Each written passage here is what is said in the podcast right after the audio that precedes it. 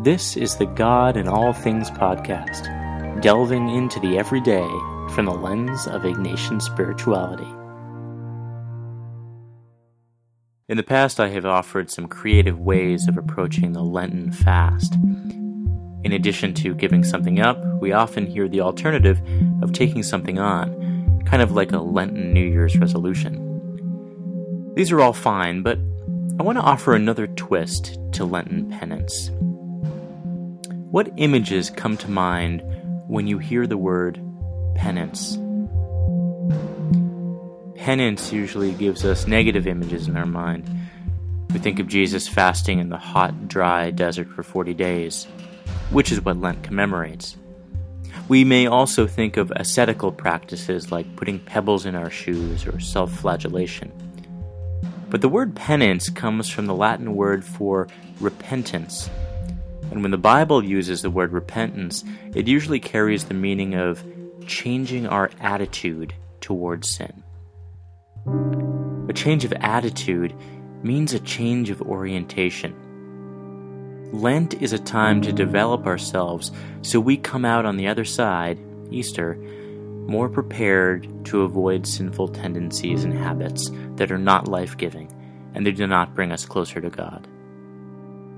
Ascetical Lenten practices actually help us in this. But no one's suggesting self flagellation or walking a mile on your knees. In fact, asceticism actually means to train or exercise, as in training like an athlete. It's not about self denial. Here's my suggestion take a look at the ascetical practices that already happen every day those little things that offer the opportunity to build spiritual strength. Parenting may be one. How does parenting help you train? Maybe you have a long commute like me. Does it give you time to grow closer to God at all? Tough relationships are also opportunities to exercise charity and love of neighbor. Even cooking for one another can be considered an ascetical practice if it helps you develop your love of others. Asceticism happens every day. Part of finding God in all things is noticing the little daily opportunities to change our attitude towards sin and bring us closer to God. It's the penance of noticing.